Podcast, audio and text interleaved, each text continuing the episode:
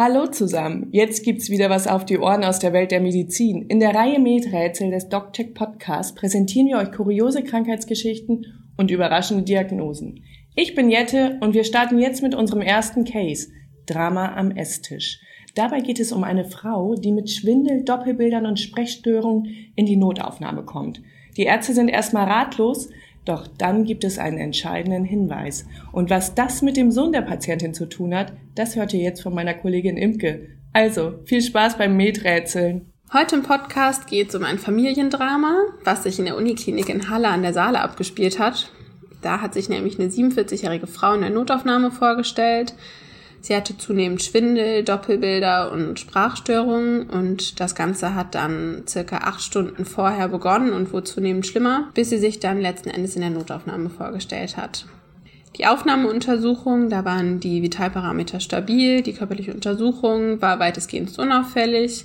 Das Einzige, was aufgefallen ist, waren hängende Augenlider. Und man ging zunächst von einer neurologischen Ursache aus und hat deshalb, um zuerst eine Hirnblutung auszuschließen, ein Kopf-CT gemacht. Der Befund war unauffällig und daraufhin hat man ein MRT veranlasst. Der Befund war ebenso unauffällig und dann hat man letzten Endes Liquor abgenommen, vor allen Dingen um eine Infektion wie zum Beispiel eine Meningitis auszuschließen. Aber auch der Befund kam komplett unauffällig zurück. Das heißt, es gab bisher keinen richtungsweisenden Befund für die Ursache. Die Symptomatik war allerdings weiterhin progredient. Also die Diagnostik hat natürlich einiges an Zeit in Anspruch genommen. Und währenddessen haben sich die Symptome verschlimmert. Die Patientin konnte später nicht mehr die Augen öffnen, die Extremitäten wurden immer schwerer und auch das Atmen ist ihr schwer gefallen. Und später hat sie dann auch Atemnot entwickelt und die Ärzte haben sich dazu entschieden, sie zu intubieren und zu beatmen. Bis dahin war aber ja immer noch nicht klar, was überhaupt das Grundproblem von der Patientin ist. Die Wendung kam dann, als die Nachricht aus der Notaufnahme kam, dass der Ehemann der Frau auch in die Notaufnahme gekommen ist mit genau den gleichen Symptomen.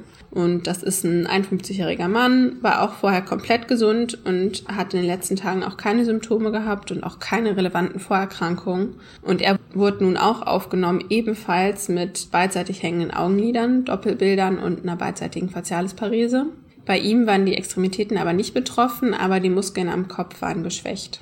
Die Information, dass zwei Patienten aus demselben Haushalt mit den gleichen Symptomen in die Notaufnahme kommen, brachte die Ärzte dann der Verdachtsdiagnose ein bisschen näher, weil generell handelt es sich ja hierbei um eine Lähmung der Skelettmuskulatur, die von kranial nach kaudal fortschreitet. Und bei den Symptomen muss man dann differenzialdiagnostisch vor allen Dingen an drei Krankheitsbilder denken. Das ist zum einen die Myasthenia gravis, das ist das Lambert-Eaton-Syndrom und das ist der Botulismus. Die Myasthenia gravis ist eine Erkrankung, bei der sich Antikörper gegen die Acetylcholinrezeptoren in der Postsynapse wenden.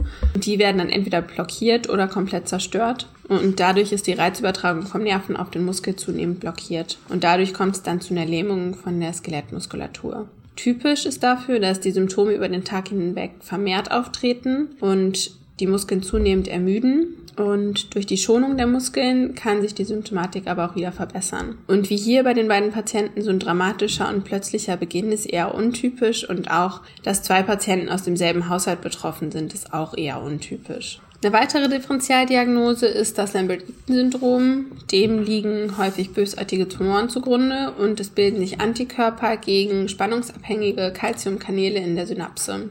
Und dadurch wird die Ausschüttung von Acetylcholin in den synaptischen Spalt verhindert und auch dadurch kommt es dann zu einer Lähmung der Skelettmuskulatur.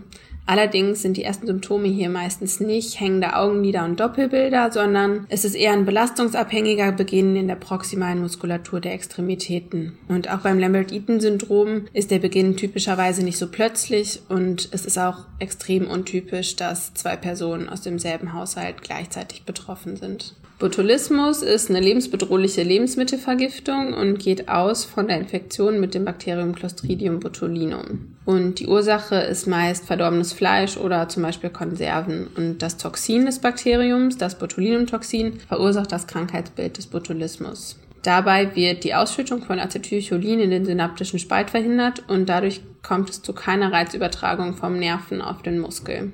Typische Symptome sind in der Regel ein unspezifischer Beginn mit Übelkeit, Erbrechen, Diarrhoen oder Schwindel und nach einer Latenz von 12 bis 36 Stunden kommt es dann zu einer proximal betonten Schwäche der Skelettmuskulatur, zu Dysphagie, Sprechstörungen oder hängenden Augenlidern. Aber auch das autonome Nervensystem kann betroffen sein und das führt dann zu Symptomen wie Bradykardie, Hypotonie oder einer Obstipation. Und der Beginn ist meistens mit einer Lähmung der Augenmuskulatur. Das heißt, es kommt zu Doppelbildern oder zu Akkumulationsstörungen. Und lebensgefährlich kann das Ganze dann werden, wenn periphere Nerven beteiligt sind und es zu einer Atemlähmung kommt. Die Symptome, die die beiden Patienten in unserem Fall gezeigt haben, sind also schon sehr typisch für den Botulismus. Deswegen war zu dem Zeitpunkt die Diagnose Botulismus schon sehr wahrscheinlich, aber so richtig auf die Spur gekommen ist man der Diagnose erst, als der Sohn in der Notaufnahme aufgetaucht ist. Der Sohn hatte zum Glück selbst keine Symptome und wollte nur seine Eltern besuchen, aber mit ihm konnte man halt endlich eine vollständige Anamnese machen. Und die Frage, ob in letzter Zeit Lebensmittel aus Konservendosen gegessen wurden, wurde zunächst verneint, aber später ist ihm dann eingefallen, dass ungefähr zwei Tage vorher die Mutter beim Abendessen Bohnen gegessen hat, die sie selbst eingemacht hat. Und der Sohn hatte da schon das Gefühl, dass die komisch gerochen haben und hat nichts davon gegessen. Und die Frau selbst hat relativ viel davon gegessen und der Ehemann auch ein wenig. Und das wird ja auch die Symptomatik der verschiedenen Personen erklären. Also der Sohn hat gar nichts. Die Frau hat früh und auch recht ausgeprägte Symptome gehabt und der Mann hatte initial eine mildere Symptomatik. Das wirklich Tragische bei dem Fall ist, dass der Verlauf auch beim Mann später so gravierend war, dass auch er intubiert und beatmet werden musste. Und die Symptomatik hat tatsächlich auch bei beiden über ein halbes Jahr angehalten. Und initial war dann die Überlegung der Ärzte, gibt man Antitoxin oder nicht. Und laut Leitlinie war das nur empfohlen, wenn der Zeitpunkt der Einnahme erst 24 Stunden zurückliegt. Und das war ja bei beiden Patienten nicht der Fall.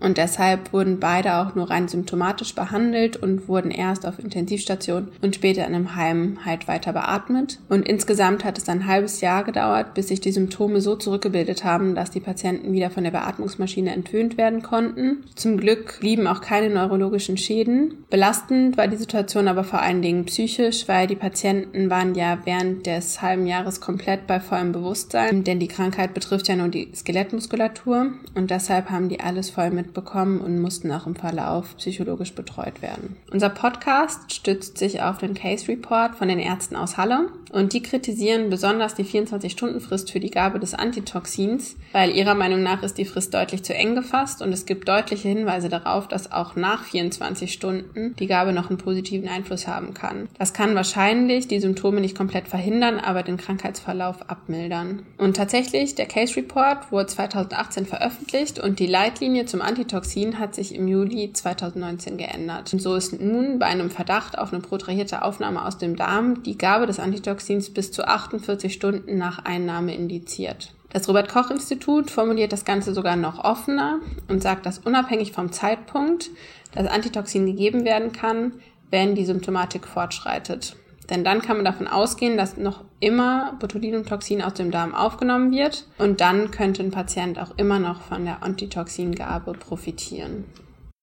So, das war's auch schon wieder mit der ersten Folge von Medrätsel. Wer diesen Fall jetzt nachlesen möchte, dem kann ich nur wärmstens unseren Kanal Causa Obscura auf www.doccheck.com empfehlen. Mich hat der Fall ja echt mitgenommen. Echt spannend, oder was denkt ihr? Lasst uns doch mal euer Feedback unter podcast.doccheck.com da. Wer jetzt die beiden Links, die ich gerade genannt habe, nicht so schnell mitschreiben konnte, dem haben wir die Links auch nochmal in die Beschreibung dieser Episode gepackt. Also dann bleibt gesund und viele Grüße aus Köln-Ehrenfeld. Bis zum nächsten Mal.